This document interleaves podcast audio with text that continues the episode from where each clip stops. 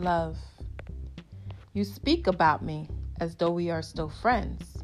You silence me when hatred comes in. You quote scriptures of me, but you barely spend time with me. You are filled with works, but your heart is empty and cold, filled with grudges that you hold. On the surface, you and I are close.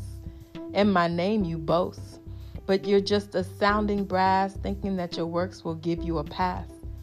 I want to show you the true love of God, not the ones accepted by your squad, who give you the amens when needed, but then the same sins repeated. Let me wrap my arms around you.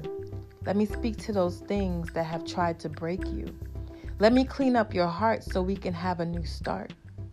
Let me in so you won't walk in fear because I desire to live here. Sincerely, love.